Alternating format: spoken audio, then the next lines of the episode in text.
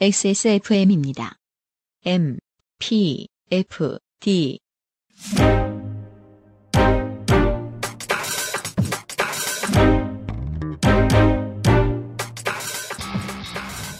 미미 시스터즈의 큰미미입니다.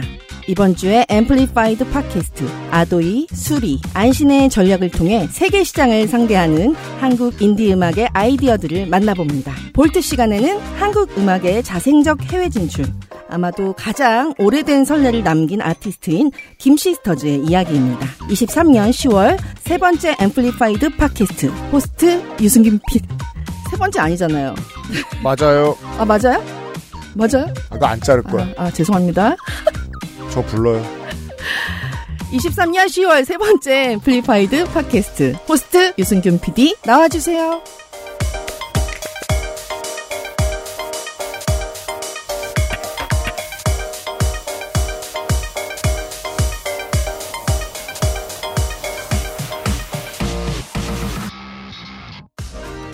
한 주 잘 지내셨습니까? 청취자 여러분. Amplified 팟캐스트 10월 셋째 주 시간을 시작하도록 하겠습니다. 매번 하는 말이지만 거짓말처럼 들으실 겁니다. 다른 어떤 때보다도 방송을 준비하면서 공부를 많이 해야 했습니다. 큰미미님이 던져준 게 많이 독특했기 때문이기도 한데 누군가에겐 독특하지도 않고 아주 다양하고 생각보다 긴 역사를 가진 음악들입니다. 그렇죠? 네 그렇습니다. 잠시 후에 만나보시죠. 일단 큰미미님이 절대 모를 노래부터 하나 골라왔습니다. 50 Cent featuring The Mad Rapper의 How to Rob으로 이번 주 방송 시작합니다.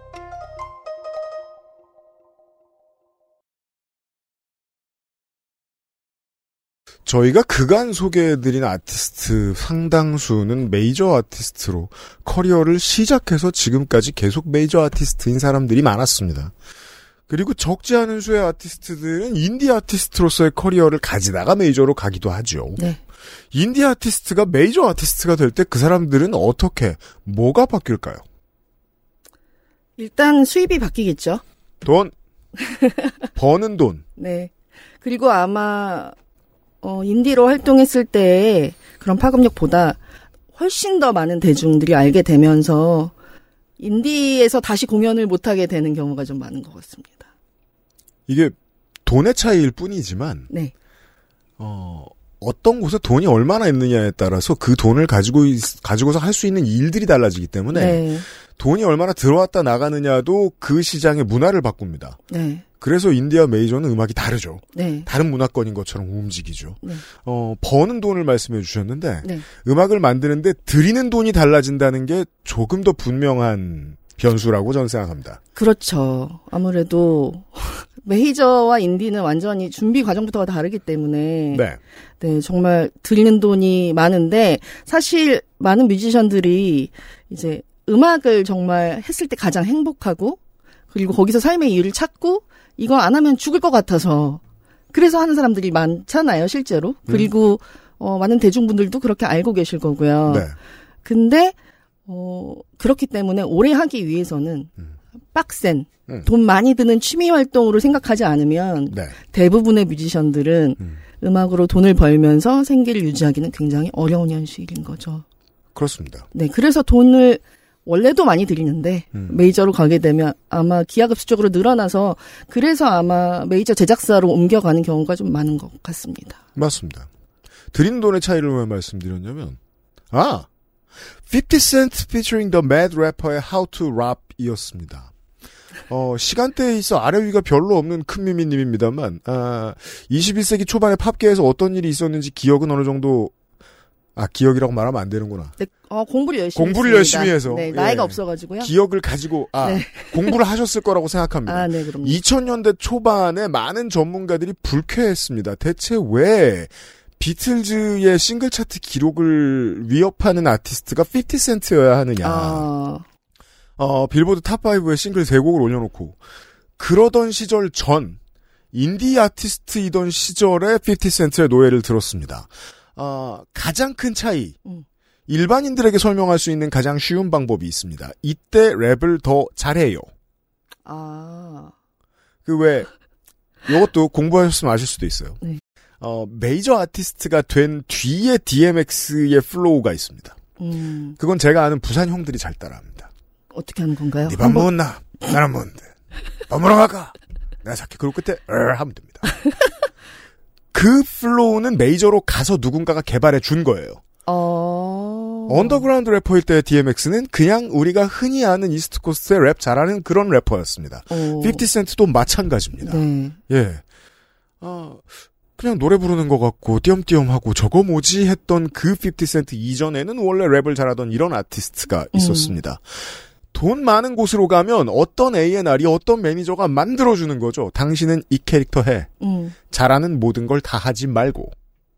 이게 보통 힙합에서의 어, 인디 아티스트가 메이저 아티스트로 올라서는 음. 길목에 놓여 있는 가장 큰 변화였습니다. 아, 그렇군요. 보통 인디에서 메이저로 넘어가는 걸 요렇게만 생각하는 게 대중 혹은 어, 음악을 시작한 초년생들의 멘탈인데 네.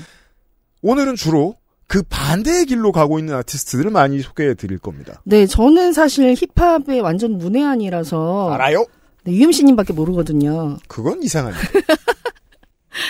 네, 근데 사실 밴드의 경우는 네. 힙합 아티스트들과는 조금 메이저로 갔을 때도 다른 것 같아요. 네. 어떤 캐릭터를 변화시킨다든지 음, 음악적으로 많이 손을 댄다든지 하는 팀들은 예전에나 있었지. 맞아요. 요즘은 그렇지 않습니다. 기본적으로 메이저로 가려면 음. 이미 인디에서도 대중들한테 알려질 만큼 잘 되고 있어야지만 가능한 일이에요. 밴드 같은 경우는. 맞아요. 네, 싱어송라이터도 마찬가지고요. 옛날에는 극히 소수의 경우였어요. 네. 랩으로 말하면 이렇게 얘기했어요.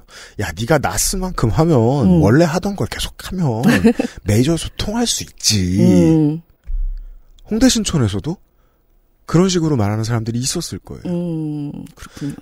네가 언니네 이발가만큼 하면 음, 그냥 하는 거 가지고 해도 10만, 10만 장 팔겠지. 음. 그러면 그런 아티스트들이 많이 나오려면 어떻게 해야 될까? 요즘은 정말 많이 나오거든요? 네. 그 시장 전체에 돈이 좀 더 들어오면 됩니다. 아, 그렇죠. 그러면 처음부터 자기 마음대로 해도 네, 그대로 메이저에 갈 수 있는 아티스트들이 나오죠. 그렇죠. 그런 역량이 있는 아티스트를 이번 주에 계속해서 만날 겁니다. 네. 50센트의 How to Rob으로 23년 10월 셋째 주 Amplified 팟캐스트를 시작했습니다. 노래를 안 틀었는데 제가 다시 나타났다면 여러분들은 아이튠즈나 구글 팟캐스트 아니면 팟빵 혹은 유튜브를 이용하고 계신 겁니다. 스포티파이 유료 세션 혹은 광고 세션을 제외한 모든 온라인 모바일 플랫폼은 대개 타인의 노래와 뮤직비디오를 쓸 수 없습니다. 한국은 광고 세션 안 되는 걸로 알고 있어요. 아이튠즈와 팟빵은 알려진 인류의 지식과 기술로는 해결이 불가능하고 유튜브도 꽤 어렵습니다만 이번 주에 트는 노래는 다 나가기를 기대하고 있습니다. 방송의 크레딧과 XSFM social에 선곡표를 올려두고 있고요. 음악을 듣고 음악을 이야기하는 이 방송은 Amplified 팟캐스트입니다. 큰미미 approved 이번 주 차트 확인하겠습니다.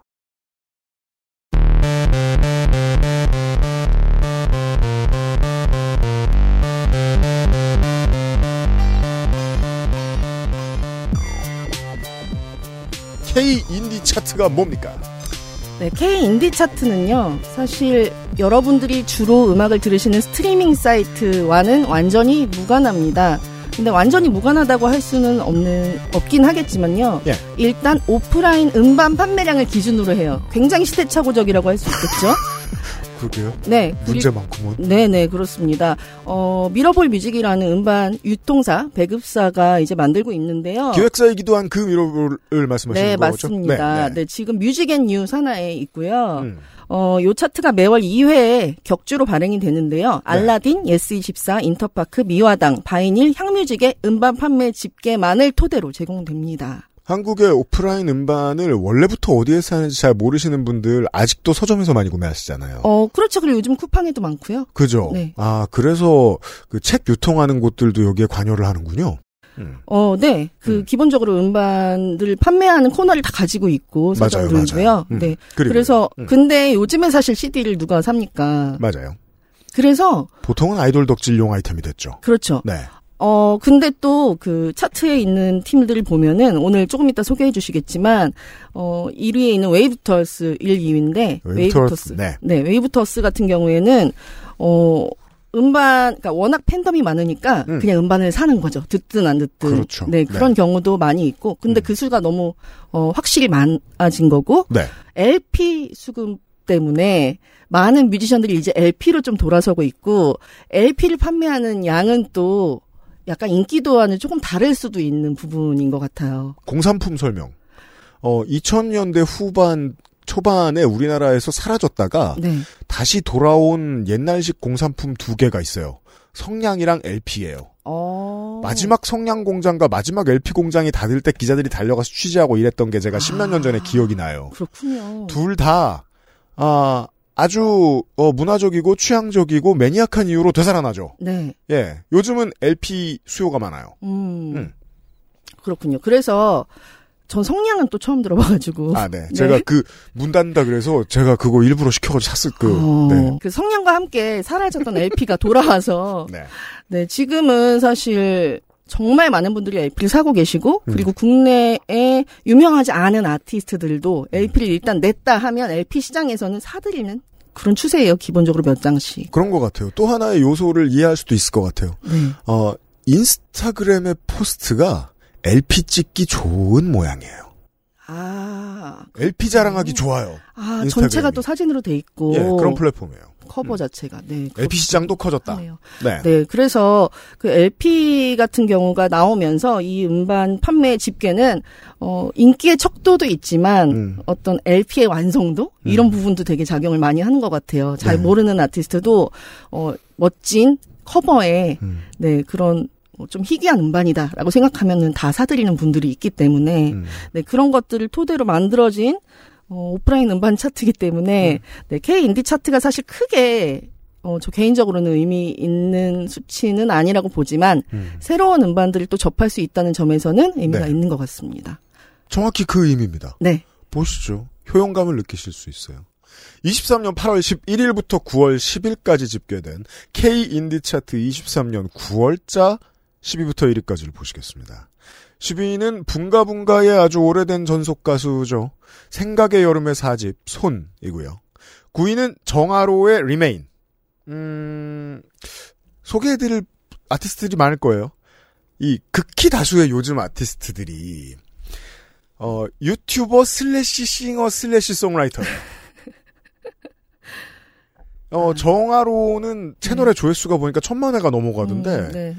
그 중에 자작곡의 조회수 기여 비율은 극히 낮아요. 네. 그러니까 그, 충분히 긴 커리어를 가지지 않은 유튜버 겸 싱어송라이터들이 보통 이런 수치를 드러내죠. 그리고 유튜브의 구독자들이 그 사람의 original song을 기대하고 있지 않은 거라고 볼 수도 있을 것 같아요. 네, 지난주에 이연파 크리에이터하고 조지에 대해서 얘기했는데, 네. 물론 그 사람은 싱어송라이터 유튜버는 아닙니다만, 또라이 유튜버에 가깝지만, 그렇죠?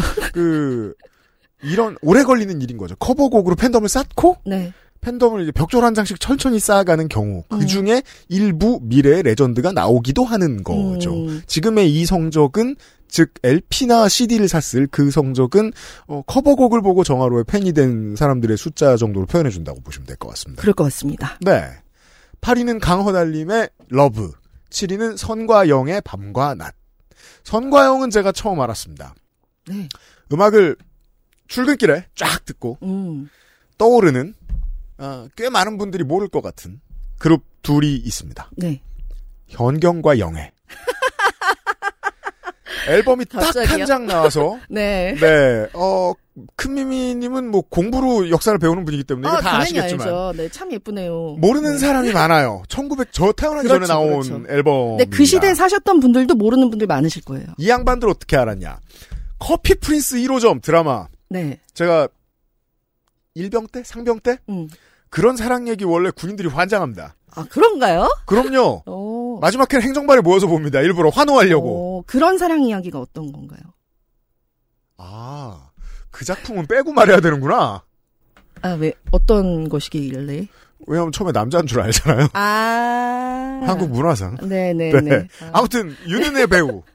윤은혜 배우 과거 회상- 회상하면서 찌질해지는 씬에 네네. 노래가 나와요. 음. 그리워라. 음. 그때 처음 알았어요. 그리고 현경과 예 네. 찾아봤었어요. 근데 아마 음악 들으시면 음. 다 익숙하다고 생각하실 것 같아요. 네. 현경과 영애. 그 비슷한 시절에 우리가 알고 있는 우리나라 포크 음악의 정수로 보여지는 두 팀이 생각났어요. 그리고 음. One Plus One이라는 어. 검색해도 차마 나오지 않는 어, 저는 모르는 팀이에요, 플러스. 어. 앨범 제목에 그 앨범 아티스트명에 보면 One Plus One이라고 써있기 때문에 그렇게 검색하시면 나올지도 모릅니다. 아, 80년대. 당신 네 73년인가 그렇습니다. 73년. 당신의 모든 것을 모든 것을 위한 히트곡이 있는데 아, 역시. 오. 이 선과영의 음악을 들으면서 그 시절에 대한 인식이 분명치 않고는 나올 수 없는 음악이다라는 생각이 좀 들었던 아, 그럴 수 있죠. 그리고. 성과영 말고도 네. 그렇게 영향을 받은 팀들이 꽤 있습니다. 그래 보여요. 네. 앞으로 또 다룰 일이 있었으면 좋겠습니다. 네, 호아호라는 팀이 또 있는데요. 네. 저는 그 팀을 듣고 여성, 여성 두 분인데, 음. 어, 현경과 영의 생각이 많이 났어요. 게다가 그 시절만 해도요. 어, 그 시절에 당대에 차트, 차트 같은 게 있었는지 모르겠습니다만 쭉 모아놔도 네, 여자 목소리 찾는 게 어려운 일이었거든요. 맞습니다. reference가 적은 아티스트는 네. 되게 많은 아티스트들한테 영향을 주게 됩니다. 음. 역설적으로. 다음. 6위는 음율의 행복론. 어, 음율을 아는 젊은 팬들이 많을 겁니다. CRAPE Sound라고 하는 레이블이 있습니다. 인디 레이블이라고는 하는데, 어, 저 같은 옛날에 인디 뮤지션이었던 사람이 아는 그 패턴이 아닙니다.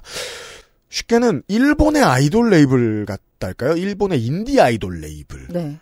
어, 음율의 보컬 최운율도 J-pop에 아주 익숙한 음악을 만드는 아티스트로 보이고, 어, 이 레이블의 메리베리하고 리슨이라는 뮤지션들을 들어봤는데, 모두가 드라마 OST에서 매우 좋아할 미성이고, 어, 기성가요에 가까운 장르였습니다. 음. 예. 우리가 그냥 한국, 한글로 써 있는 인디 차트라고 해서 제가 어릴 때 느꼈던 그런 음악들만은 아닙니다. 음. 네. 5위는 혁오의 사랑으로. 20년에 나왔던 앨범이죠. 리메이크 앨범이 지금 다시, 그니까, 다시 내놓은 앨범이 지금 팔리고 있는 것 같습니다. 대부분 근데 K 인디 차트의 특성이 좀 그렇습니다. 재발매 음반이 음. 성적을 보이는 경우가 많아요. 뒤에는 다 그런 게 많아요. 안 그런 경우가 4위, 이루리의 Rise from the Ashes. 아닙니다. 4위도 2018년에 나온 앨범. 진짜요? 네, 첫 앨범이에요. 싱어송라이터로서의 첫 앨범. 이게 왜냐면은 그, Bye Bye Badman의 베이시스트. 멤버로서, 네. 베이시스트로서. 네. 이미 가장 잘 알고 있는 그렇습니다. 곳인데 이제 Bye Bye Badman이 아무래도 제가 알기로는 공식적으로 발표한 적은 없는 없는데 해체한 것 같아요. 해체까지는 잘 아닌 것 같고요. 그래요? 그 예. Bye Bye Badman의 음. 그 건반을 치시던 음. 분이 네. 구름이라는 이름으로 활동을 하시고 음. 백예린 씨랑 같이 지금 굉장히 활발하게 또 활동하시고 네. 작곡가로서도 굉장히 많은 활동을 하셔서 음. 아마 각자 솔로 활동으로 조금 바쁜 시기를 지내고 있는 것 같고요. 네. 공식적인 해체는 없었습니다. 네. 3위는 한로로의 이상비행입니다. 최근에 평단이 제일 좋아하는 아티스트인 것 같습니다. 어, 예. 어, 20년 한국 대중음악상 올해의 신인 후보죠. 왜 후보냐고요? 그때 후보는 아이브 르세라핌 뉴진스였기 때문입니다. 그 중에 누가 탔겠죠. 처음에 알려주신 대로 2위와 1위는 wave to earth의 두 장의 EP wave 0.01과 summer flows 0.02입니다. 네. 2020년에 나온 EP들입니다. 우리 지난번에 김영대 평론가하고 밴드 루시 이야기 했었는데 네. 음, 뭐 그냥 고교 동창들 밴드인데, 아, 뭐랄까요. 이 1, 2위를 보고 이게 고민스러워지는 거예요. 음, 이 차트를 만드는 사람들은, 아, 인디 뮤지션과 이 차트에 들어갈 뮤지션과 그렇지 않은 뮤지션을 어디서 선을 그을까? 음, 쫙 그을 거거든요. 물론 쉬운 방법도 있죠. 무슨 코스피의 주식이 얼마 발행되었는가, 몇만 주 이상이면 안 됨, 음, 음. 뭐 유한회사만 됨, 뭐 이런 음. 식으로만 구분해도 되긴 되겠지만, 어, Wave to Earth라는 팀은 인디에 넣어주는 게 맞는가 음. 하는 단계 어딘가에 있어요. 근데 그런 팀이 꽤 많아요. 사실 혁오도 마찬가지고요. 예, 그렇죠. 네, 음. 혁오도 사실 클럽에서 공연을 시작한 팀은 아니어서 클럽에서 물론 공연을 시작했겠지만 음. 거의 시작하자마자 이제 굉장히 잘 된 팀이고 네. 또 제가 개인적으로 들은 얘기는 음. 혁오 씨가 음악을 하려고 마음 먹은 다음에 가장 먼저 한 일이 스타일리스트를 구한 거였다고 합니다. 그죠. 네, 인디엔 잘 없어요. 맞아요. 내가 곧 스타일리스트가 돼야 되는 거죠. 그렇습니다. 굉장히 메타인지가 뛰어났다고 볼 수 있을 것 같아요. 음, 네. 이 소속사 웨이비의 어, 담당자들 중에 누군가가 그런 감각이 있는 사람들이 있을 거란 얘기예요. 네, 콜드라는 가수가 있는데요. 네. 네, 이 회사 소속이죠. 본인이 만든 회사입니다. 아, 그래요? 네. 아, 사장님이에요? 네, 그렇습니다. 음. 근데 이미 해외에서 굉장히 특히 아시아에서 굉장히 많은 인기를 얻고 있어요. 콜드가 이미 네. 가시면 뭐 대만이든 이런 뭐 일본이든 가시면 2천석 정도는 충분히 채울 수 있는 그런 인지도기 때문에 네. 웨이브터스도 한국뿐만 아니라 해외에서도 많이 음. 알려지고 있는 상황인 것 같아요. 지금 굉장히 놀란 게 네. 스포티파이에서 이제 그 뮤지션 구독할 수 있잖아요. 그렇죠. 어, 현재 인디 뮤지션들의 구독자 수와 음. 정말 현저하게 다릅니다. 음. 월 청취자가 700만이 넘어요. 음. 웨이브투어스. 너무 놀랐거든요, 사실. 저도 크게 저는 이제 가까이에서 인지하고 있던 팀은 아니었는데 네. 음악이 일단 좋더라고요. 지난주부터 이번 주에 이어지기까지 이 얘기를 계속 할 텐데 네. 이제 한국 팬들이 모르는 네. 크게 성공한 한국 아티스트들이 계속 나와요. 네, 오늘도 그런 소개해 드릴 분이 거예요. 네, 있어요. 네, 웨이브투어스만이 아닙니다. 네. 자, 우리 차트에서 들을 노래는 뭡니까? 네, 오늘 차트에서 들을 노래는요, 어, 아까 전에 잠깐 이야기했었는데, 이루리, 바이바이 배드맨의 베이시스트 출신인 이루리 씨의 Rise from the Ashes. 라는 앨범에서, 음. 네, 깊은 밤, 깊은 바다라는 곡 준비했습니다. 듣고 오죠. 이루리의 깊은 밤 푸른 바다를 들었습니다. 큰미미님하고 이번 주에 방송을 준비할 때 제가 생각했던 중요한 원칙 하나. 첫 번째, 어, 장르 이야기를 집어치울 필요가 있습니다.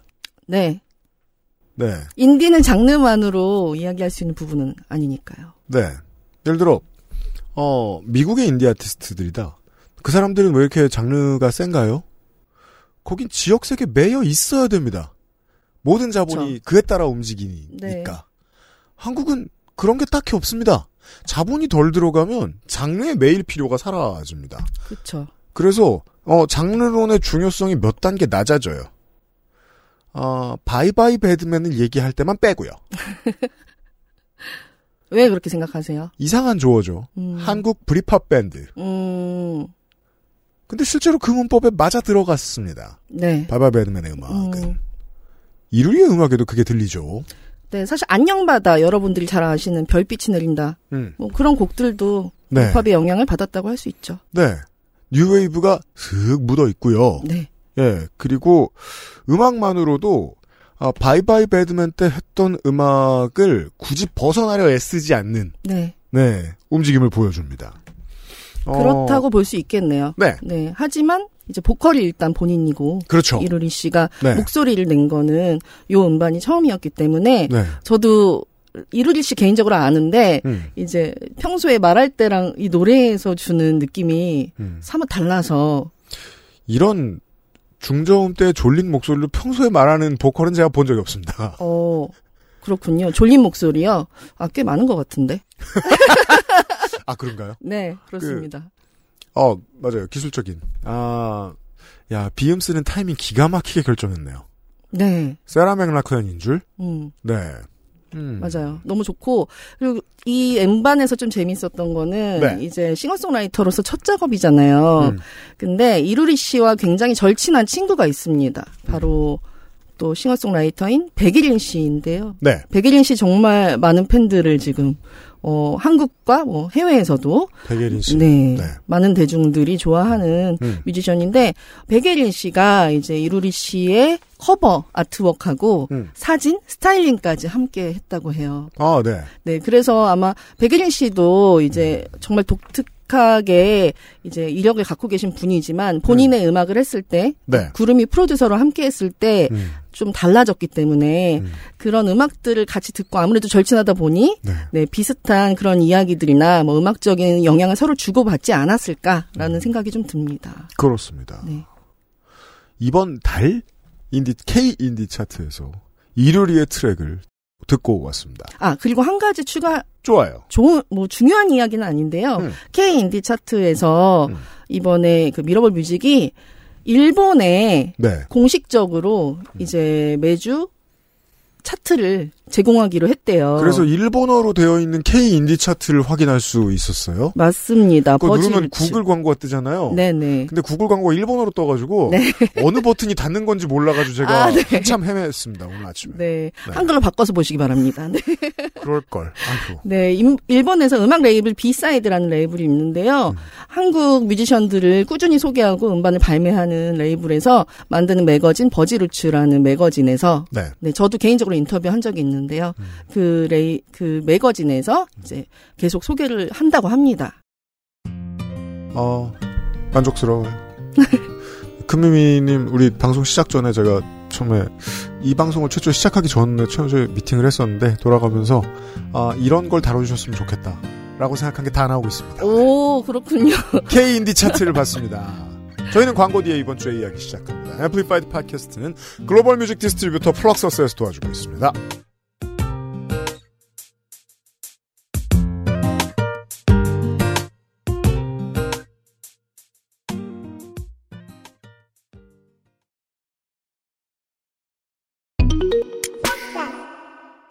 오빠들 이번 신곡 대박이지? 외국에서도 대박 나겠지. 당연하지. 플럭서스랑 같이 하잖아. 플럭서스?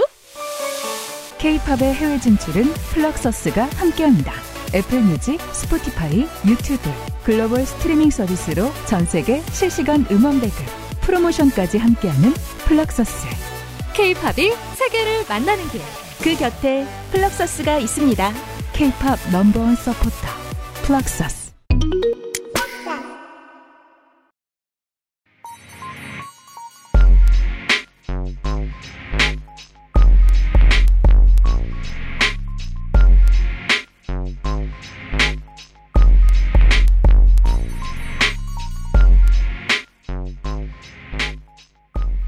자, 이번 주의 이야기. 꽤 유명한 아티스트들이라 어, 대충 음악은 아는데 네. 이세 아티스트를 엮으면 무슨 얘기가 나오는 걸까요? 네. 아, 근데, 어, 유피디님은 네. 많이 들어보시고 평소에 접했던 뮤지션들일 수 있지만 청취자 여러분들은 아니실 수도 있어요. 저는 대부분 아니실 거라고 생각합니다. 그 디오가 이연도인 줄 아는 중년들도 많아요. 디오는 이연도죠. 맞아요. DJ DOC가 아니라 DJ 덕이라고 부르는 분들이 아닐까 생각합니다. 네. 네. 그렇습니다. 네. 어, 오늘 이 뮤지션들의 이야기를요, 음. 어, 가지고 오면서 정말 많은 생각을 했어요. 네. 왜냐하면 저 스스로도 인디 뮤지션이라고 부를 수 있기 때문에. 그럼요. 아까 말씀드렸지만 인디 뮤지션들이 더 이상 좋은 음악을 만드는 것만으로는 계속해서 음악을 영위하기가 힘든 시대이고 네. 그리고 어, 어떤 때보다 음. 국적이나 어떤 시간이나 이런 것들의 구애 없이 또 팀을 많이 알릴 수 있는 그런 기회가 온 시대이기도 한 것 같습니다. 그럼요. 네. 굳이 관련 정보가 없는데도 불구하고 네. 어떤 지역의 아티스트 찾아줘. 라고 하면 스포티파이도 도와주고 유튜브도 도와준단 말이에요. 그쵸. 그럼 들어가서 그날부터 새 아티스트를 만나게 되는데 네. 그러고자 하는 의지를 가진 팬들이 주로 치는 검색어는 K입니다. 아. 그래서 그렇군요. 어제 아도이를 아무도 몰랐다가 네. 오늘 아도이의 팬이 되는 거예요. 네. 이 그림은 뭐지? 하면서 말입니다. 네. 첫 곡은 아도이의 원더입니다.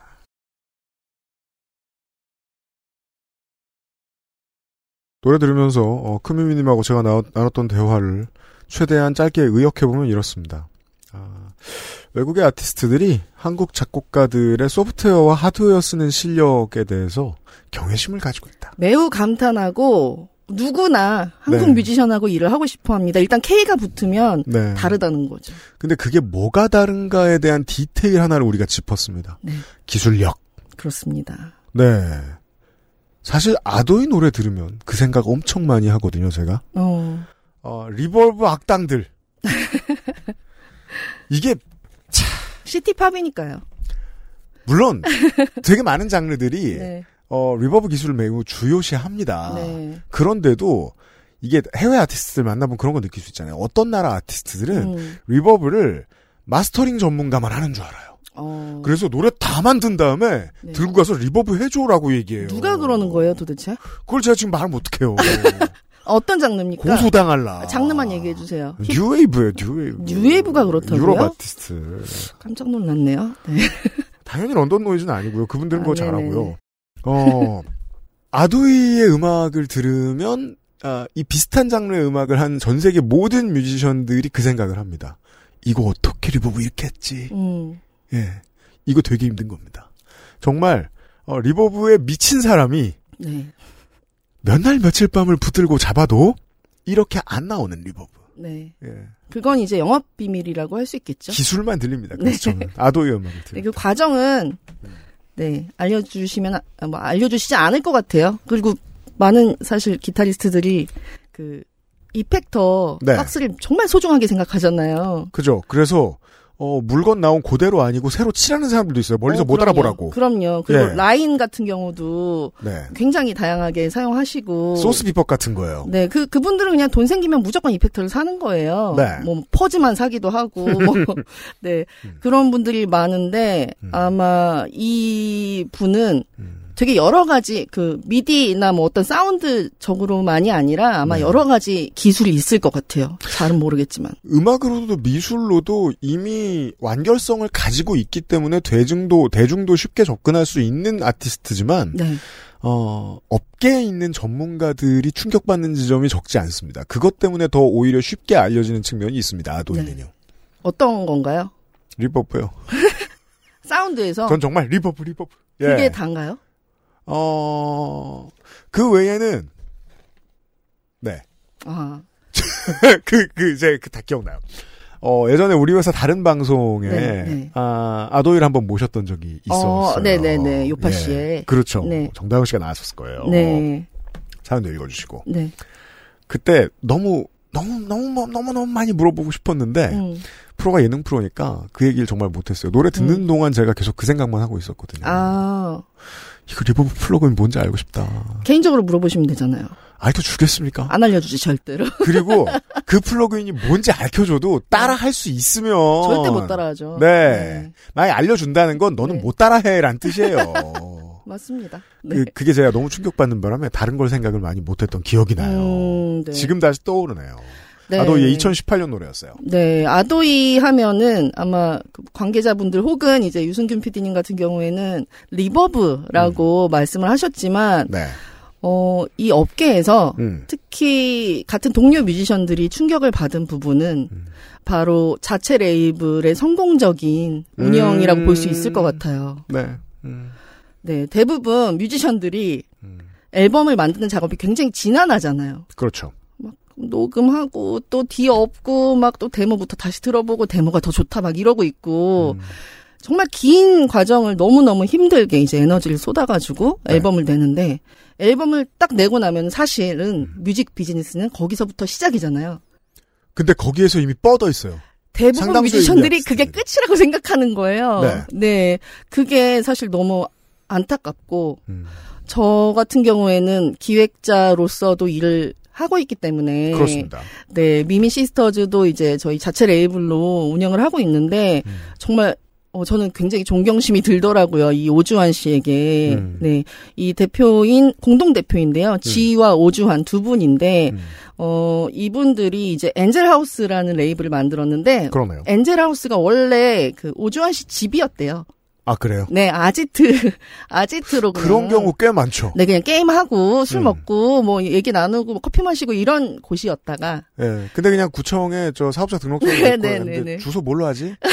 그걸 거예요. 맞아요. 그래서 엔젤하우스가 됐대요. 음. 근데 오주환 씨가 이야기하는 걸 들어봤었는데 어떤 인터뷰에서 이분은 그냥 굉장히 준비된 음. 음악 비즈니스맨이다라는 생각이 좀 들었었어요. 그렇습니까? 음. 네, 굉장히 호기심이 많고 또그 앰플리파이드의 큰 광고주이신 아, 네. 네, 플럭서스. 뮤직에서 음. 네, 이스턴 사이드킥이라는 팀으로 이스턴 사이드킥. 네, 오래 활동을 하셨는데 그때 음반 활동만 하시고 뭐 그냥 공연만 한 게 아니라 네. 대표님을 따라다니면서 음. 일을 좀 배웠다고 합니다. 그죠. 용인술이라든지 뭐 딜의 방법이라든지 뭐 이런 것들을 많이 배웠다고 하셨고요. 이런 거 재밌어요.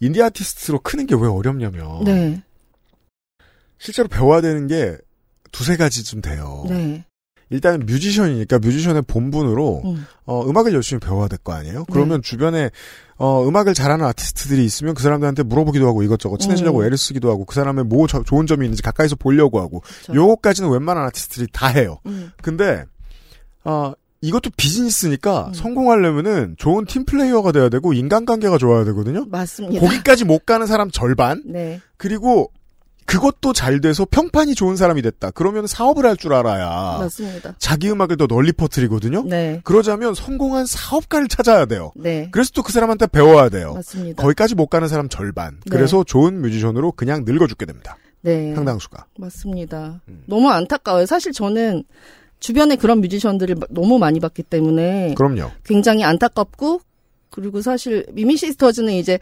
어 음악 저 원래 음악 하던 사람들이 아니었기 때문에 그렇죠. 네, 음악을 정말 약간 배워 나가면서 계속 음악을 해온 지가 한 10년이 훨씬 넘었는데요. 음. 이제 올해가 15년 차인데 음. 어, 기획적인 부분에 더 많이 신경을 사실 썼어요. 저 같은 경우에는 개인적으로. 음. 그 부분이 음반 끝나고 나서부터 시작이라는 거를 처음부터 인지하고 있었는데 네. 오주환 씨도 정확히 그러셨었더라고요. 음. 그리고 더 중요한 거 저는 branding의 중요성이 굉장히 크다고 생각하는데요. 음. 네. 그 많은 뮤지션들이 음. 본인들의 branding이라는 개념에 대해서 거의 생각을 하지 않고 있는 것 같아요. 그렇죠. 네. 음악이 곧 대변해 줄 것이다. 네. 그런 사람은 천만에 한 명인데 당신이 그것일 가능성이 좀 낮고 네. 그리고 기본적으로 그걸 대중이 알아볼리 만무하고 그렇습니다. 네. 근데 아도이가 굉장히 또 센세이셔널 했던 유행을 선도했던 부분은 또 뭐냐면 바로 음반 커버입니다. 아도이는 branding이 처음부터 완성돼서 나왔었어요. 맞습니다. 혁오 씨가 스타일리스트 맨 처음에 구했던 거랑 비슷한 거예요. 네. 네.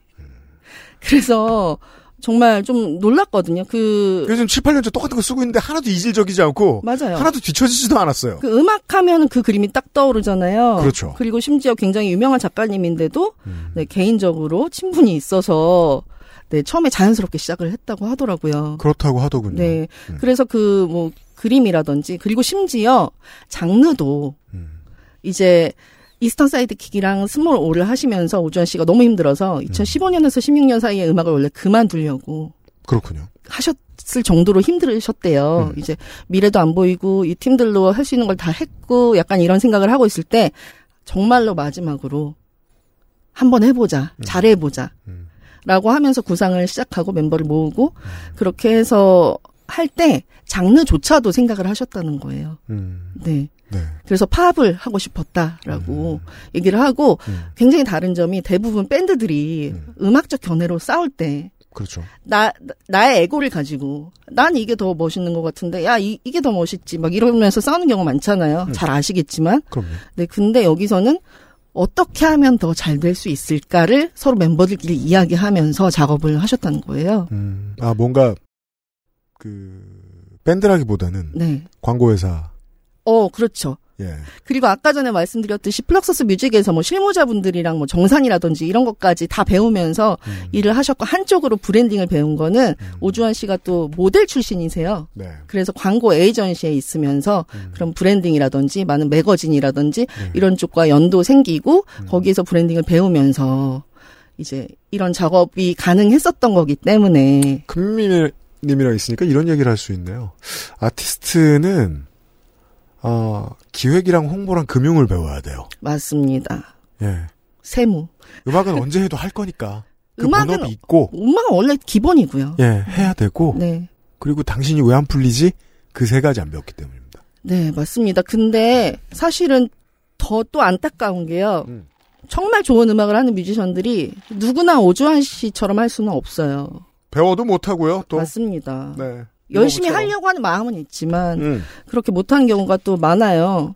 왜냐면 여기에서 또 그 브랜딩 이외에 또 굉장히 중요한 그 오주환 씨가 생각했던 이 운영 방침이 있었는데 음. 바로 팀 아도이라는 이름으로 음. 뭐 스타일리스트 팀이라든지 뭐 VJ 팀, 뭐 헤어 메이크업 팀, 공연 팀 뭐 이런 식으로 다양하게 한 스무 분 정도로 구성이 돼 있대요. 음.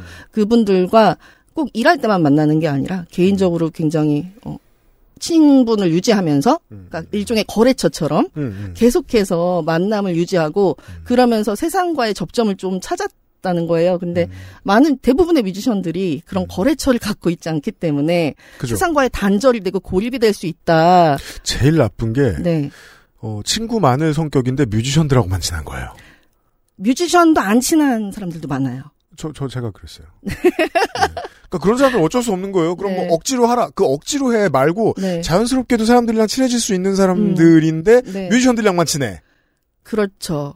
예. 그러면은 결국에 듣는 음악 비슷해지고 음. 하는 얘기 비슷해지고 요즘 트렌드 뭔지 잘 모르고 음악도 신나게 못해요. 그러면. 그리고 유튜브에는 내가 맨날 보는 것만 떠 있고 네, 알고리즘은 또 스포티파이 같은 경우도 내가 맨날 듣는 장르만 들으니까 알고리즘은 나를 가둡니다. 그렇죠. 네. 그래서 정말 음악을 다양하게 많이 들으시는 뮤지션들과 교류를 하는 방식도 굉장히 중요하고 다른 장르와 음. 뭐 다른 뭐 사진가라든지 뭐 그림 작가라든지 뭐 전혀 다른 장르와도 계속해서 소통을 할 필요가 있는데 우리나라는 그런 기반이 좀 많이 약해서 저는 개인적으로 좀 아쉽고 그런 어, 본인의 마음은 있지만 충분히 할 수 없는 뮤지션들에 대한 지원이 굉장히 네 일회적으로 그치기 때문에 그리고 너무 적고요 그 숫자도 그래서 좀 많이 저 저도 뮤지션이지만 많이 안타까운 마음을 가지고 있어요. 본인이 혼자 가만히 있는데 네, 음악을 만드는 게 너무 즐겁다. 네, 그럼 그냥 계속 혼자 가만히 있어도 되고요. 그렇죠. 그게 아니고 어 불만족스러운 측면이 있다면 네, 뭐가 불만족스럽지를 뭐- 뭐가 불만족스러운지를 알아내는 데에는 음, 타이밍이 필요하고요. 네, 사회가 필요하고 시장이 필요합니다. 맞습니다. 그런 얘기였습니다. 어, 오늘은 뭔가 전략 전술을 얘기하는 날인가 봐요. 그렇습니다. 그 다음 선곡은 자 해외 아티스트로 해외 아티스트로 알고 계시는 분들도 있는데 어, 아무리 들어봐도 네, 한국 아티스트는 맞습니다. 맞습니다. 한국 아티스트예요. 수리의 네, I'll Just Dance를 듣고 얘기를 이어가 보죠.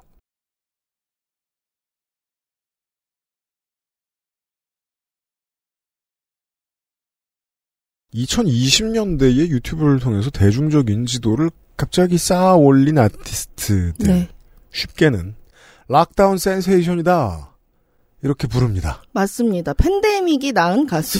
팬데믹이 주는 인간에게 주는 감정을 얼마나 잘 표현했느냐가 이 가수들이 얼마나 성공할 수 있었느냐를 나타내는 중요한 지표가 됩니다. 네, I'll Just Dance의 부제가 있는데요. 음, 내 멘붕 소리가 어떻게 들리는지. 그렇습니다. 네, 아, 저희는 지금 여기서 뮤직비디오를 봤는데 우리가 지난주에 EDM 아티스트 뉴욕의 예지를 소개해드리면서 맞아요, 맞아요. 어, heritage에 대한 이야기를 했는데 네, 예지가 heritage만 한국인인 미국인 음, 이라면 지금 방금 들으신 수리는 어 지금 미국에서 활동을 하고 있습니다. LA에 있는 맞아요. 걸로 알고 있어요. 네. 현지화된 한국인입니다. 네, 그리고 한국에서 활동을 어쨌든 시작한 게 맞고요. 네. 하지만 전략이 달랐던 것 뿐입니다. 전략 얘기입니다, 이번에도. 네. 아도이 같은 경우에는 아주 어쩌면 오랫동안 준비한 어떤 프로젝트, 그죠. 그렇게 탄생한 프로젝트라고 했다면, 음. 수리도 마찬가지로, 원래는 클래식 음악을 했었대요. 어렸을 하네요. 때. 첼로를 했었고, 음. 그리고 이제 그래픽 디자인을 공부를 했는데, 음. 디자인 작업이 너무 갇혀 있는 것 같아서, 음. 그걸 좀 벗어나고 싶어서 이제 본인만의 음악을 시작을 했고, 네. 어, 굉장히 재미있는 게 이분은 한 번도 한국에서 활동한 적이 없어요. 없습니다. 네. 그래서 유튜브의 반응들을 봐도 한국 팬이 많지 않습니다. 한국 분들 대부분 모른다고 봐야 될 것 같아요. 한국 언론, 그러니까 주로 이 사람을 다룬 곳도 다 미국 언론입니다. 맞아요. 그런데, 어, 제가 이 음악을 권했을 때, 어, 별로라고 하는 사람은 단 한 명도 보지 못했습니다. 이게 뭐가 특이하냐면요. 미국 서부로 수출된 홍대 감성이에요. 맞아요. 맞아요. 우효 씨도 조금 생각이 나고요. 네. 음. 그리고 굉장히 좀 댄서블하기도 하면서도, 게다가 우효는 한국 시장에서 보여준 파괴력이 밖으로 삐져나갔는데 네. 이 인물은 아니에요. 맞아요. 역수입이라고 볼 수 있겠죠. 네, 네. 역수입이 될 겁니다. 네. 그래서 이분은 어떤 전략을 쓰셨냐면요. 아예, 어, 처음부터 본인의 CD나 굿즈를 음. 해외에서만 살 수 있게 하셨어요. 아 그렇군요. 네. 그리고 지금도 네이버에 검색하면 이분은 안 나옵니다. 아, 네, 국내 포털엔 안 나옵니다. 네, 이 안. 나와요. 찾기 어렵습니다. 네. 음. 뭐 네이버든 다음이든 다 안 나옵니다. 그래서 저도 원어 자료를 거의 다 찾아봤는데요. 네. 네, 이분은 또 그렇다 보니까 어 SNS가 사실 유일한 어떤 돌파구 같은 거였잖아요. 팬데믹에는. 네. 네, 이분은 워낙에 이제 해외 생활이 익숙하시다 보니까 어 미국의 악명 높은 social news 초대형 커뮤니티 레딧 레딧. 레딧에서 거의 이름을 알리고 화력을 높였다고 볼 수 있을 것 같아요. 네. 네. 아니 불가능한 전략이 아닌데 네. 감히 해볼 생각을 한 케이스가 없어요. 그쵸. 일단 영어도 잘해야 되고, 그 시장을 좀 알아야 되고, 그죠? 확신도 있어야 될 것 같아요. 근데 또 이런 그, 어, 한국의 아이돌 그룹들이, 네. 아이돌 대형 기획사들이 최초의 미국에 문을 두드릴 때를 생각해 보자고요.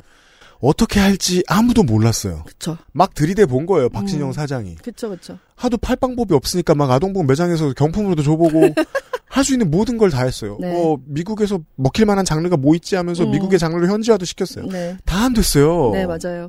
지금은 사실 대형 기획사들 입장에서는 웬만한 게 어떤 가수들에게 있어서는 웬만한 게 다 되는 세상이 네. 왔잖아요. 맞아요. 그래서 지금 대형 기획사 메이저 가수가 아닌 사람 입장에서는 더 어려운 거예요. 아니 나는 우리 지난주에 얘기했던 그런 해외에서 태어난 코스모폴리탄도 아니고 네. 이 나라에서 원래 음악을 배운 사람도 아니고 네. 나 음악 해놓으니까 되게 홍대 같은데? 음, 근데 이거 어디다 팔어? 어떻게 팔어? 그치. 예. 우리나라에서 이런 음악 좋아할 사람 한 줌밖에 없을 것 같은데? 이렇게 생각하겠죠. 네. 극소수의 닌겐들은 원래 위험을 무릅쓰고 바다를 건너잖아요. 그렇죠. 그런 케이스입니다. 위험을 무릅쓰고가 아니고 위험 생각 안 하고. 네. 그죠? 내일이 없는 거죠, 그냥. 네, 왜냐면 학벌을 보면 위험을 생각 안 해도 되는 인생이긴 해요. 아, 근데 학벌이 그 사람의 인생을 대변할 수 있나요? 하지만 학비는 대변합니다. 아, 그렇긴 하죠. 네. 아, 그건 또 부정할 수가 없겠네요. 어, 그건 좋은 일인데 그런 좋은 배경이 있다고 해서 네. 누구나 이렇게까지 무모한 도전을 하진 않아요. 아, 그리고 다 떠나서 음악이 좋아요. 좋아요. 네, 오늘 I'll Just Dance 처음에 제일 화제가 된 곡만 들려드렸지만 음, 최근 곡들까지 너무 좋고요. 이제는 자본이 어느 정도 투입돼서 네. 처음에는 진짜 홈비디오였거든요. 막 옥상에서 춤추면서 찍고 막 자기 방 막 몇 평밖에 안 되는 자기 방에서 문을 배경으로 찍고 이렇게 했던 비디오가 보니까 가장 넓게 봐야 네 평이에요. 네. 예. 굉장히 작았대요. 그냥 노트북 하나 하고 누워서 자도 좁은 그런 방이었대요. 그게 22년 앨범 보면 커지죠. 미- 배경이 미국이 되면서. 깜짝 놀랐습니다. 아니 예. 완전 너무나 큰 이질감이 드는데도 네. 근데 어울려요. 또그 음. 그림이 맞아요. 수리에게는 맞아요. 네 그리고 가사 자체가 전부 영어라서 음. 어쩌면 더 해외에서 네. 또잘 그 감성들이 음. 먹혔을 것 같기도 하고요. 네. 한국에서만 만약에 활동 시작했으면은 음. 질에 지쳐서 포기할 수도 있지 않았을까 생각이 좀 듭니다. 그죠. 너무 신기해요. 네. 맞는 시장을 찾다니. 그러니까요. 서울에 있어도 되는데. 네. 예. 그래서 아쉬운 것이 네. 수리 씨의 그런 아도이의 음. 이런 활동들을 보면서 음. 어떤 마음이 드냐면요. 어, 이제는 한국의 인디 레이블들이 설 자리는 좀 없겠다. 음. 아쉽다기보다는 자연스러운 현상인 것 같고요. 아, 그래요? 네. 사실 이제 한국의 인디 레이블들이 음. 어떤 오주환 씨만큼의 음. 비즈니스 마인드와 음. 어떤 마스터 플랜을 가지고 음. 그렇게 제시하실 수 있는 인디 레이블은 사실 손을 꼽을 수 있을 것 같아요. 한국에서는. 그 뭐, 우리가 필드 플레이어, 전 뭐 필드 플레이어 아닌 지 오래됐습니다만, 필드 플레이어들이 이 자리에 앉아서 이렇게 생각할 수 있으면, 아, 기획자들도 아무리 조그만한 회사를 운영하고 있다고 해도 기획자들도 다 생각은 하고 있을 거라고 생각해요. 그렇죠. 예. 어, 열쇠가 뭔지 알면 음. 부딪히는 사람 중에 누군가는 성공하거든요. 우리가 아까 웨이브 투 어스 얘기했는데 네. 웨이비에 대해서 얘기했었는데 어떤 레이블들은 아직 기회가 있다고 생각하고 하고 있는 무언가가 있기는 있습니다. 네. 예. 근데 사실 웨이비 같은 경우도 콜드니까 음. 웨이브 투 어스가 또 많은 수혜를 받았을 거라고 생각하고요. 네. 근데 인디 레이블이 실제로 팬데믹 때 정말 많이 없어졌어요. 어, 네, 그렇죠. 네, 그리고 음. 지금은 정말 손에 꼽을 수 있을 만큼 남아 있고 음. 그렇기 때문에 오주환 씨 같은 경우도 이제 어느 정도 잘 되기 시작하니까 많은 곳에서 이제 매니지먼트만 계약을 하자 하고 콜이 음. 많이 왔었대요, 러브 콜이. 음. 그런데 어 본인들이 생각하는 만큼의 음. 그런 메리트라든지 뭐 마스터 플랜을 가지고 있지 않아서 음. 그냥 우리끼리 하는 게 맞겠다고 생각하고 여전히 스스로 하고 있다고 하는데요. 네. 어 이런 부분에 있어서 그러면 레이블도 사라지고 어 오주환이나 수리만큼 못하는 음. 아도이만큼 못하는 그런 뮤지션들은 어떻게 활동을 이어나가야 할까? 음. 네, 유승균 PD님한테 한번 여쭤보고 싶었어요. 그건 뭐 성공한 사람한테 물어보셔야지 저한테 그래. 성공한 사람들 그런 생각할 필요가 없죠. 아. 이렇죠. 어, 성공한 사람에게 배워서 좋은 것은 그나마 요거 정도입니다. 아, 어떤 운과 어떤 저- 전략 반, 운 반. 네. 어떤 전략과 어떤 운으로 실패를 피했지? 음. 음. 그 점에 있어서 이 질문을 가장 하고 싶은 아티스트의 노래를 듣고 오겠습니다. 네. 안신의 리스펙트입니다. 그런가요? 춤을 원래 저렇게 잘 췄을까요? 누구 말씀하시는 건가요? 안신의 안신혜 씨가 춤을 잘 추긴 하는데요. 혹시 뮤직비디오 보시고 얘기하시는 건가요? 다른 분이죠. 뮤직비디오에 나오신 거는 굉장히 치- 최근에 정말 정말 유명한 댄서 아이키님. 어째 본 것 같더라니. 아니 아이키님을 보고 안신혜님인 줄 아시면 어떡합니까? 유피디님. 수우파를 보긴 네. 봤는데 본 시간을 다 합치면 한 5분쯤 될 거예요. 전 수우파 안 봤는데도 알아요. 그래요. 네. 확실히 공부로 때운다니까 이게. 아. 나이가 없어가지고. 그 네. 바버레치도 얼굴을 기억 못 하시는 거겠네요. 그렇죠. 그러면. 네. 바버레츠를 실물로 뵌 게 10년이쯤 된것 같아요. 네, 꽤 됐죠. 그 사람이 이런 재주가 있는 사람들이 있어요. 무언가의 구성과 특성을 엄청 빠르게 파악하는 사람들. 음. 그런 사람들이 잘하는 거 뭐가 있죠? 1차원적으로는 성대모사. 아, 그렇죠. 예. 아, 근데 능력도 있어야 돼요, 성대모사는. 이걸 말씀드리고 싶은 거예요. 그런 거 잘하는, 그런 거 잘 파악하는 사람들이 하는 음. 다른 예술 장르들 복잡한 거 뭐 있죠? 스탠드업 코미디를. 어, 그렇죠. 아니 뭐 게임의 원화 작가를 하든가. 음. 음악으로 넘어오면 싱어송라이터가 되면 네. 그런 사람들만 할 수 있는 음악이 정해져 있는 게 있습니다.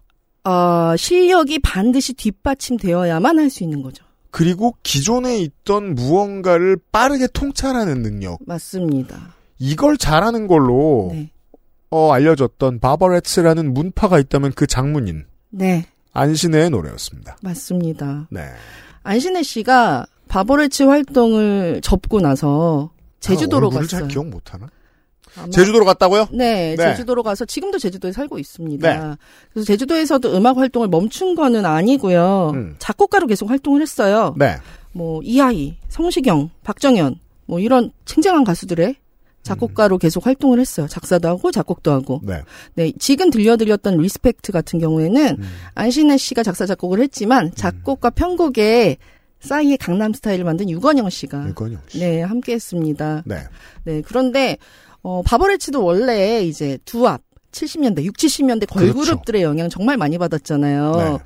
하지만 이제 개인적인 역량들을 사실 다 보여주기에는 음. 그 doo-wop이라는 장르는 음. 네 그렇게까지 어, 어떤 개인의 개개인의 역량이 막 잘 드러날 수 있는 그런 그런 장르는 아니었던 거예요. 스윙에서 내려온 두압의 보컬에게 가장 중요시하게 강조되는 덕목은 절제예요. 그렇죠. 예, 이런 피지컬이 네. 아니라. 네. 네, 실제로 바버레츠는 그랬고요. 맞습니다. 그래서 그 화음을 그 정도로 구현할 수 있는 음. 3인조가 거의 없기 때문에 세계적으로도 그 당시에도 네. 해외 공연을 굉장히 많이 다녀왔어요. 어우, 바버레츠 외국 팬 진짜 많습니다. 맞아, 맞아요. 네. 네. 음. 그런데 그 바버레츠가 어 이제 한 명이 탈퇴를 하게 되면서 이제는 그두 사람으로 활동한 기간도 좀 있었던 것 같고. 네, 두 사람으로 좀 활동을 하다가 이제는 각각 독립적으로 활동을 하고 있죠. 그죠? 네. 아까 이제 인디 레이블이 어떻게 살아남을 것인가에 대한 얘기를 우리가 오늘 하루 종일 하고 있는데 네. 아, 안신내라는 아티스트는 이제 그걸 고민할 필요가 없습니다. 그렇습니다. 이제 메이저 아티스트입니다. 네, 하지만 그쪽으로 가서 아까 처음에 초반에 말씀하셨듯이 음. 악적인 색깔이 막 달라지거나 음. 아니면은 메이저에 먹히기 위해서 이걸 해야 한다거나 음. 그런 손길이 거의 보이지 않습니다. 같은 오래 들었다면 이건 그냥 안신혜가 주도적으로 만든 음악이다. 네. 라고 이해하는 게 어렵지 않습니다. 네, 그리고 피네이션에 들어가게 된 계기도 굉장히 재미있는데요. 음. 안신혜 씨가 이제 작곡을 계속 하니까 제주도에서 이제 성시경 씨한테 데모를 하나 보내드렸는데 본인이 네. 가이드를 떴을 거 아니에요? 음. 그거를 성시경 씨가 싸이 씨에게 또 들려주셨대요, 어느 날. 음. 그런데 싸이 씨가 그 데모를 계속 들었대요. 계속 듣다가 며칠 동안 듣다가 이제 전화를 하셔가지고 음. 아무래도 자네가 가수를 해야 할 것 같은데라고 음. 하셨다는 거예요. 음. 네, 그래서 어, 제가 지금 제주도에 있는데요라고 하니까 제주도에서도 활동할 수 있을 것 같은데라고 그렇죠. 네, 자신감을 주셨대요. 음. 네, 최근에 나온 그 얼마 전에 Amplified에서도 소개시 켜 드렸던 음. 그 화사의 I Love My Body. 네. 그 곡도 작사 작곡에 안신혜 씨가 함께 했는데요. 그렇다고 합니다. 네, 사실은 안신혜 씨는 바버레츠를 그만두고 제주도로 갈 때, 음. 어, 이제는 플레이어로서는, 어, 내가 활동할 수 있을까라는 좀 그런 우울함을 가지고 네. 제주도에서 있었을 때, 음. 완전히 새로운 기회가 와서 음. 너무 감사하게 생각한다고 하시더라고요. 음. 왜냐하면 사실은 싸이 씨가 안신혜 씨를 이렇게 알아보지 못했다면, 어, 우리나라에서 음. 30대 여성의 음. 싱어송라이터로서의 새로운 데뷔가 메이저에서 가능한 경우가 음. 거의 없다고 봐야겠죠. 그 뭐 100이면 100, 새 직장을 알아보는 게 현명한. 그렇죠. 선택이었을 뭐 겁니다. 직업을 바꿔야죠. 네. 네. 하지만 안신혜 씨의 이런 음. 네, 유니크함을 알아본 싸이 씨의 발탁이 있었기 때문에 네. 이제는 더 이상 음악에만 집중하지 않아도 더 이상 걱정하지 않아도 되는 아, 네. 그런 상황이 된 그렇게 거죠. 됐을 것 같아요. 네. 기본적으로 이제 대형 기획사의 A&R들이 어, 우리가 아까 나눴던 대화하고 비슷한 고민들을 하죠. 네. 자기들 아이디어가 고갈되는 걸 늘 두려워하면서 살아야 되죠. 맞아요, 맞아요. 어, 그래서 새로운 아티스트들을 찾아낼 때 아, 네. 인디도 많이 뒤지기도 하거니와 기본적으로 인디 얘기하는 날 이 회사 얘기를 하게 되네요. 어, 피네이션은 나머지 메이저 기획사들하고 상당히 다른 지점이 네. 어, 아이돌을 만들어내는 역량은 극히 부족하거나 없는 수준. 음. 이고 보통 많이 이미 알려져 있던 아티스트들을 데리고 오는데 네, 그 아티스트들을 딱히 만지지 않죠. 맞습니다. 예. 굳이 만진다면 돈이 더 투하될 뿐입니다. 작업 과정에서. 맞아요. 그리고 사실 이미 그렇게 색깔을 너무 명확하게 갖고 있는 팀들 혹은 가수들만 데리고 가시는 것 같아요. 네, 사실은. 화사도 크러쉬도 안신해도 마찬가지입니다. 근데 이미 대표조차도 네, 너무나 명확한 싸이도. 색깔을 갖고 있으니까 사인님도 다 네. 마찬가지입니다. 네, 그러니까 가능한 일인 것 같기도 하고요. 음. 네, 그래서 안신혜 씨는 사실 70년대 R&B의 그냥 전형적인 문법을 가지고 있잖아요. 네. 뭐 다이애나 로스나 로버타 플렉이나 아레사 프랭클린 음. 뭐 이런 분들에게 엄청나게 많은 영향을 받으셨겠죠, 당연히. 안 그렇다고 말하면 거짓말입니다. 그렇죠. 네. 하지만 조금 더 현대적인 사운드 음. 그리고 현대적인 정서를 조금 더 가미해서 네. 작업이 잘 됐는데 정말 well-made인 것 같아요. 이 음. 곡은 들을수록 맞습니다. 저는 그렇게 느껴지고요. 음. 어 그런데 이런 70년대 R&B 한국에서 음. 솔직히 Respect 지금 피네이션에서 열심히 홍보하고 있지만 음. 70년대 R&B의 문법을 가진 이 곡이 음. 우리나라에서 사실 R&B면은 거의 다 그 소몰이를 생각하시잖아요. 보통은요. 그렇죠. 네. 그런데 어, 정말 R&B, 진짜 음. 오리지널 R&B를 하는 이 안신혜 씨의 음악이 음. 얼마나 대중들한테 인지도가 생길지 네. 조금 굉장히 궁금한데 오늘 조회수를 봤는데 그렇게 높진 않더라고요. 피네이션에서 홍보하는 것 치고는. 게다가 김영도 평론가하고 지금 꾸준히 2023년에 한국이 세계 시장에 내놓는 수출품들의 트렌드에 대해서 얘기하고 있잖아요. 네. 열창에서 한 발짝씩 멀어지고 있습니다. 음. 예. 아, 적어도 시장 트렌드만큼은 약간 역행하고 있는 것이 분명하고 네. 그건 단점일 수 없습니다. 이 정도로 불러놓으면요. 네. 네. 그런데 우리나라에서는 그렇지만 어쩌면 싸이님은 음. 뇌피셜인데 음. 내수 시장을 그렇게 기대 안 하고 계실 수 있을 것 같아요. 안신혜에 대해서. 네. 네. 안신혜님은 음. 오히려 해외에서는 분명히 인정을 받을 수 있는 가수다라고 생각하시고 음. 사실 해외에서는 뭐 30대 여성이 데뷔하는 거 음. 아무렇지 않죠. 실력만 있다면. 네. 그리고 외모가 아이돌 같지 않아도 음. 가능하죠. 음. 네. 그런데 지금 한국에서 뭐 방송을 많이 하시진 않았는데 안신혜 씨도 지극히 내추럴하게 나오세요. 음. 크게 막 손을 대서 음. 뭐 스타일리스트가 엄청나게 붙거나 이런 느낌이 전혀 아니거든요. 음. 머리도 수수하고 옷도 수수하고 그냥 그 상태인데 그런 내추럴함 음. 그런 한국 뮤지션도 있다는 것을 음. 어, 싸이 씨가 해외에 많이 알리시려고 하는 큰 그림을 그리고 계신 게 아닌가라는 생각이 좀 들었어요. 기획자 입장에서 그런 생각 분명히 하거든요. 서른 넘어가면 아티스트. 네, 어, 제일 어렵지만 가장 매력 있는 선택이 스타일리스트 할때 네. 꾸안꾸예요. 꾸안꾸가 제일 어려운 거예요. 제 세상 제일 네. 어렵잖아요. 근데 정말 어려워요. 해보고 싶죠. 그럼요. 음악이 요 정도 나왔을 때는. 그렇죠. 왜냐면은 대부분 왜 그 많은 팀들이 음. 공연할 때 멘트 안 하는 거를 굉장히 그 로망으로 생각하는데 맞아요. 네. 아시죠? 네. 네. 그런데 그거는 그만큼 음악에 완전하게 확신이 있고 자신이 있을 때만 가능한 거잖아요. 그리고 physical 되게 좋아야 돼요. 마라톤을 뛸 줄 알아야 돼요. 그렇죠. 네. 폴 맥카트니의 현재 정도 체력은 가지고 계셔야 네. 네 가능한 건데 음. 어 안신혜 씨야말로 음. 멘트가 없어도 음. 괜찮은 그런 역량을 가지고 있고 네. 저는 사실 개인적으로도 안신혜 씨랑 친분이 있고 음. 또 바버레츠랑 잠시 뒤에 소개해드릴 김시스터즈와도 같이 음. 공연을 어 여러 번 했던 경험이 있어서 네. 이 안신혜 씨의 역량에 대해서 누구보다 잘 알고 있다고 말할 수 있을 것 같은데요. 음. 정말 앞으로가 훨씬 더 기대되는 음. 그리고 안신혜 씨가 지금 만들어 놓은 곡이 굉장히 많대요. 네. 그 곡들이 어떻게 앞으로 대중들에게 보여질지가 너무 궁금합니다. 피네이션의 팀이 만약에 아직 감을 못 잡고 있다면 네. 어떻게든 해외 활로를 빨리빨리 연락 돌리는 쪽이 이미 하고 계실지도 몰라요. 생각합니다. 네. 당연히 그러고 있겠죠. 우리가 네. 여기 앉아서 지금 5분 만에 그 생각이 들었으면 말입니다. 그러니까요. 자, 그동안 꾸준히 아, 우리 두 명의 선발 투수들하고 나눴던 대화를 오늘도 비슷하게 나눌 수 있어서 아주 기쁩니다. 어, 전략 없이 시장과의 속 깊은 대화 없이 마스터피스는 잘 나오지 않습니다. 그렇죠. 관련된 이야기들을 나눠봤습니다. 광고 듣고 돌아오겠습니다.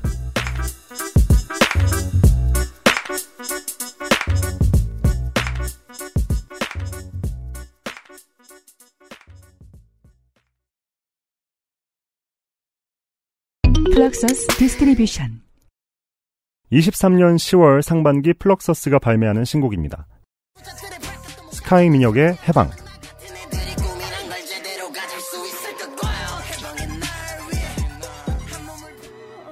하나의 무채색 이야기.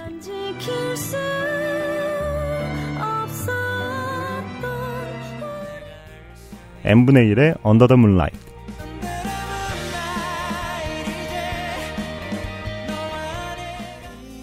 도대윤의 나랑 떠날래.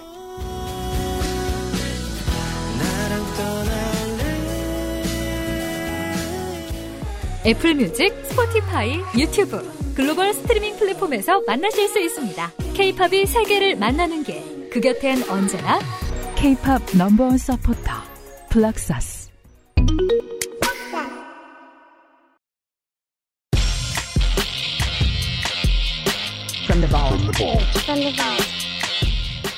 이번 주 볼트의 이야기. 이번 주에 소개해주신 뮤지션들 그리고 극히 다수의 아티스트들이 크고 작게 이 팀의 빚을 지고 있습니다. 그렇다고 생각합니다. 특히 미미 시스터즈는 정말 많은 빚을 지고 있습니다. 누구예요? 무슨 노래입니까? 바로 김 시스터즈의 찰리 브라운이라는 곡입니다. 듣고 돌아오죠.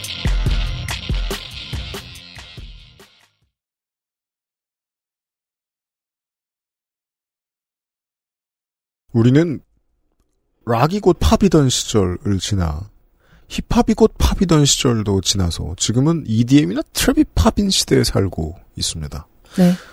스윙이나 빅밴드 재즈가 곧 팝이던 시절도 있습니다. 6, 70년대가 바로 그렇죠. 네. 그 시절의 그룹입니다. 네.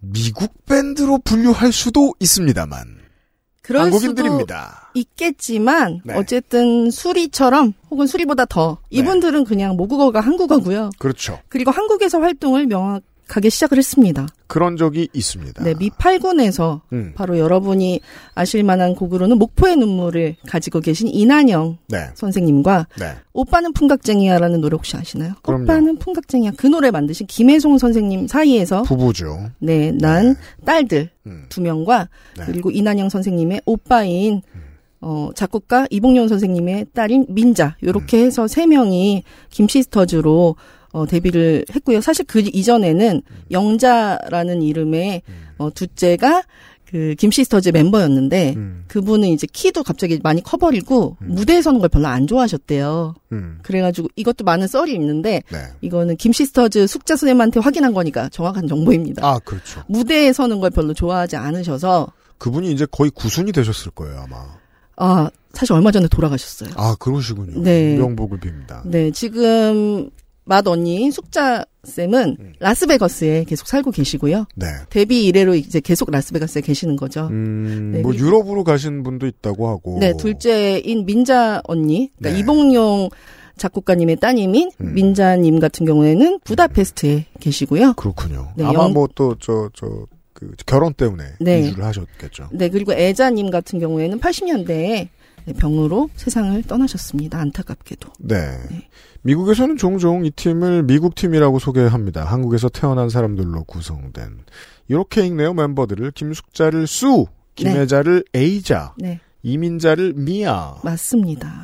불렀습니다. 네, 미국인들에게 익숙할 만큼 미디어 노출이 잦은 아티스트였다는 뜻입니다. 엄청 낮죠. 사실 비틀즈와 뭐 롤링스톤즈와 뭐 어깨를 나란히 하고 사실 그분들보다 더 많이 나갔을 수도 있을 것 같은데요. 네, 자그만치 에드 설리번 쇼에 22번 출연을 했습니다. 그렇다고 해요. 네, 한국에서 이난영 선생님이 굉장히 어, 엄한 어머니이자 어, 프로듀서였다면 음, 미국에서는 에드 설리번 님이 아버지 같은 역할을 많이 해주셨다고 해요. 음, 네, 그 당시에 이제 처음에 방송에 나왔을 때 네. 이것도 이제 숙자 선생님한테 들은 이야기인데 음. 다음 날 전화를 드렸대요. 아침에 에드 음. 설리번한테 전화를 했더니 어, 굉장히 화를 내시면서 음, 왜 이제야 전화를 했느냐. 음, 음, 네, 그러면서 쇼 비즈니스에 대해서 음. 네, A부터 가르치셨대요. 음. 네, 당일에 바로 연락을 하고 이런 것부터 시작해서 아주 기본적인 거 그러면서 얘기하셨던 게 이제 한국에서도 사실 이난영 선생님이 너희가 지금 세계적으로 유명한 다른 걸그룹들과 음. 경쟁을 하려면 너희는 무조건 악기 연주를 해야 한다 라고 말씀을 하셨는데 엄청나게 다양한 악기를 다룬다고 네, 하죠. 이미 한국에서도 뭐 한국 악기와 뭐 해외 뭐 외국 악기 다 합쳐서 꽤 많은 악기들을 이제 하고 가셨는데 그, 그 점에 있어서는 어머니도 엄청 빡세게 키운 거예요, 아티스트로. 아, 어떤 딸들을. 지금 어떤 걸그룹을 키우고 있는 대표님보다도 훨씬 더 본인이 또 뮤지션이기 때문에 더 옛날엔 딸한테 막 우악스럽게 굴던 시대였거든요. 네, 그때 당시에 막 LP 영화 하나도 모르는데 LP에 있는 노래를 다 외우면 뭐 바나나를 하나씩 준다든지 음, 뭐 이런 식으로 보상을 많이 하셨대요. 음, 그리고 그 당시에 이제 한국 전쟁이 있고 나서 음. 김혜숙 선생님이 납북 혹은 월북 정확하지 않습니다. 그렇게 되셨을 때 네. 혼자서 이제 딸들을 키우려고 그 미팔군에서 공연을 하시고 받은 초콜릿과 위스키를 팔면서 이제 생계를 이어오신 거예요. 그 매체와 그 사가에 따라 추정이 다른데 김혜송은 어, 월북 후에 숙청이 되었다라는 설이 가장 유력한데 네. 근데 뭐 사망 신고가 안 됐으니 뭐 지- 그렇죠. 식구들은 뭐 어쩔 수 없고 제가 네. 가장 그래서 참 놀라웠던 거는 그 어, 이난영의 목포의 눈물 노래비가 세워지던 때에 관련한 기사들을 보다가 네. 아니 음악으로 성공한 사람이 어떻게 자식을 일곱을 낳았지? 정말 10, 20세기는 이상해. 아, 그리고 첫째 숙자 언니의 그 네. 이야기에 따르면 그 아이들도 부족해서 음. 동네에 굉장히 좀 안 좋은 상황에 있는 아이들을 데려다가 먹이고 음. 재우고 하셨대요. 네. 굉장히 사랑이 많으신 분이었던 것 같고요. 음. 그런데 그 와중에 그렇게 힘든 와중에도 단 피아노만은 팔지 않으셨다고 합니다. 그렇게 키운 딸들인 거예요. 맞습니다. 네. 그래서 에드, 버- 에드 설리번이 조언하기를 음. 너희는 이제 매주 새로운 악기를 들고 에드, 번, 에드 설리번 쇼에 나와라. 음. 그렇다면 너희는 성공할 수 있을 것이다. 그죠. 네, 그렇게 조언을 해서 음. 그 이야기대로 정말 매일매일 네, 밥 먹고 연주 연습하고 노래 연습하고 저녁에 호텔에서 공연하고 이런 일상을 계속 반복했대요.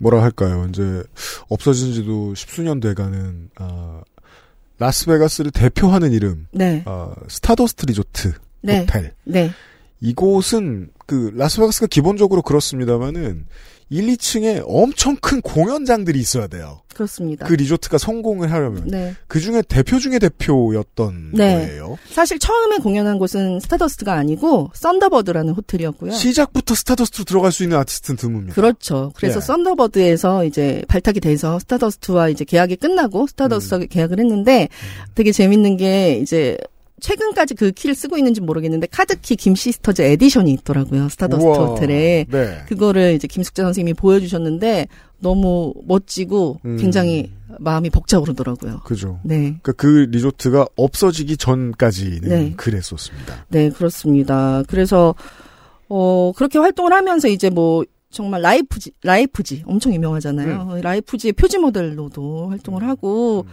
당시에 정말 많은 주급을 받으면서 음. 이제 활동을 하신 거죠. 그런데, 어, 찰리 브라운이라는 곡이 제일 많이 알려진 이유는 어, 당시에 빌보드 차트에 진입했던 더 코스터스가 이제 네. 흑인 보컬 그룹인데요. 남성 보컬 그룹.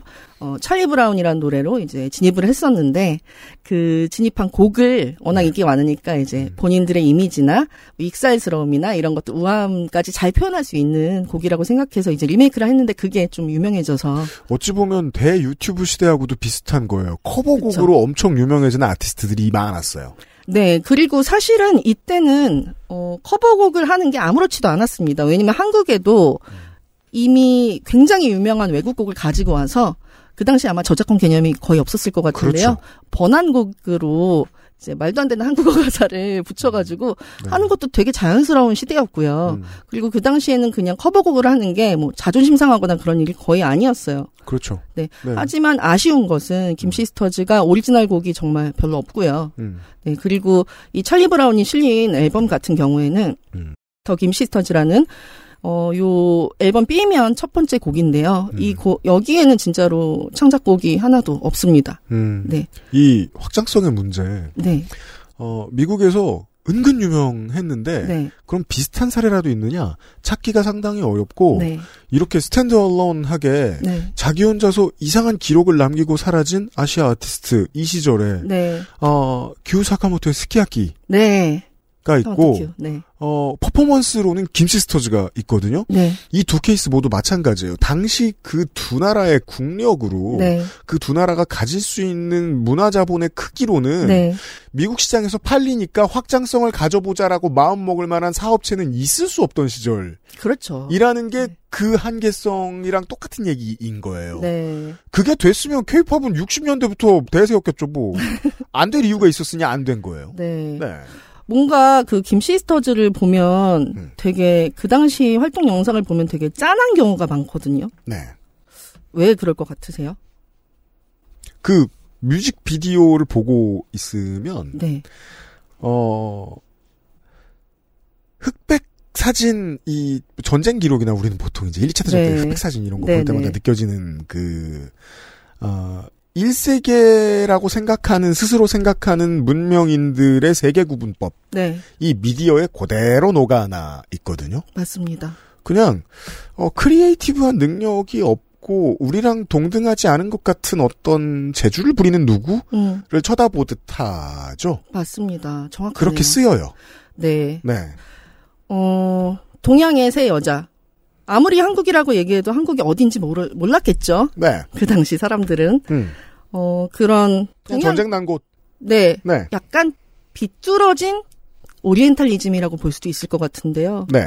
당시에 이제 방송 영상을 보면 실제로 김시스터즈가 치파오를 입기도 하고요. 그죠. 왜색이 짙은 그런 의상들을 입을 경우도 있습니다. 그리고 이제, 우리의 악기들을 들고, 그니까, 우리 악기도 잘 다뤄요. 네, 맞아요. 우리 악기를 장구, 구. 한복을 네. 입고, 네. 다루다가, 어, 그 옷을 벗어 던지고, 네. 드레스를 입죠. 예, 당시의 팝을 부르는 모습이 맞습니다. 엄청나게 상징적이거든요. 네, 맞아요. 좋은 점이 요만큼 있고 네. 그 당시 상황이 보여서 슬픈 점이 요만큼 있고 많이 네. 있고 그래요. 네. 네. 정말 오늘 인디 여러 인디 팀들 이야기를 했는데 음. 김 시스터즈 같은 경우는 정말 어쩌면 해외에 맨 처음 진출한 초 인디 중에 인디라고 할 수도 있을 것 같은 게그 네. 당시 이야기를 들어보니까 이제 당시에는 라스베가스 직항도 없어가지고 그런 게 어딨어요? 네. 네. 일본에 가셔서 이제 한 달 동안 머무시다가 음.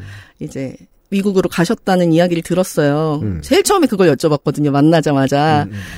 그런데 어 이분들이 너무 자존심 상했을 거 아니에요. 솔직히 치파오 음. 입고 공연을 하는 것 그렇게 모르는 어 백인 음. 금발 남자가 음.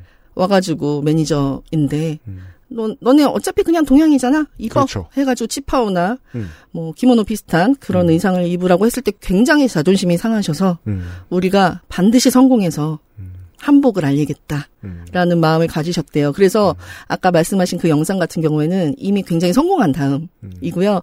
그 당시 이야기를 들어보면은 뭐 메이크업부터 헤어, 뭐 의상 이런 거 다 셀프로 하셨대요. 음. 그래서 그 이후에는 이제 뭐 나중에는 뭐 방송이 너무 유명하니까 어디 양장점을 가도 다 김시스터즈 알아봤지만 그 당시에 이제 정말 한국이라는 나라가 알려질 길이 없기 때문에 더더군다나 한국의 음악을 마찬가지고 그렇기 때문에 동양의 캐릭터성이라든지 보컬 실력, 연주 실력만으로 승부를 볼 수밖에 없었고 정말 그 장르라든지 노래, 뭐 미국 시장의 문법을 그대로 따라갈 수밖에 없는 상황이었다면 아까 들려드렸던 안신혜 같은 경우에는 이제 그 모든 것들을 초월해서 그렇죠. 정말 본인의 취향, 본인이 중요하게 생각하는 그 오리지널리티 그런 것들을 그대로 미국 시장에 내보일 수 있다는 게 가장 큰 그때와 지금의 변화인 것 같아요. 모든 사회 현상에 이런 일반적인 법칙이 맞아 들어간다는 게 늘 재밌어요. 네. 어떠한 어마어마한 변화가 생기기 전에 반세기 전, 한 세기 전에 누가 계란 집어던진 자국이 있어요. 이 문화의 장벽이 60년 뒤에 깨질 거라고 생각하면서 김시스터즈가 이걸 했을 리는 없거든요. 어, 그렇지 않죠. 예. 근데 그 계란 깨진 자국이 네. 무슨 의미를 가지긴 가지나 봐요. 음, 어디에서나 똑같이 이런 게 반복되는 걸 보면 말입니다. 무조건 돌아오는 것 같아요. 네. 김시스터즈의 이야기까지 나눠봤습니다. 아, 크미미님은 나중에 또 만날 거고요. 아, 네. 네. 기회가 있을까요? 본인이 안 싫어한다면 네. 그럼요. 아, 네. 그럼요. 저는 XSFM이라면 언제든지 환영입니다. 이렇게 로얄한 분이었어요. 아무도 모르셨죠. 네, 우리 힙질이들 저런 아티스트도 아니요. 그럼요. 난 주로 래퍼들이랑 안 친해. 또 만나고요. 네. 여기까지 Amplified 팟캐스트였습니다. 스포티파이에서는 라이브러리에 추가, 재생 목록에 추가, 다운로드, 유튜브에서는 좋아요, 댓글, 구독 잊지 마시고요. 아까 얘기를 조금만 더 보충 설명해보죠. 1948년에서 71년까지 진행된 당대 최고의 인기 TV 예능 프로 에드 설리번 쇼에 김 시스터즈는 22번 출연했습니다. 바로 비교할 수는 없지만 숫자로는 비틀즈와 엘비스보다 많은 기록입니다. 끝! XSFM입니다. M, P, F, D,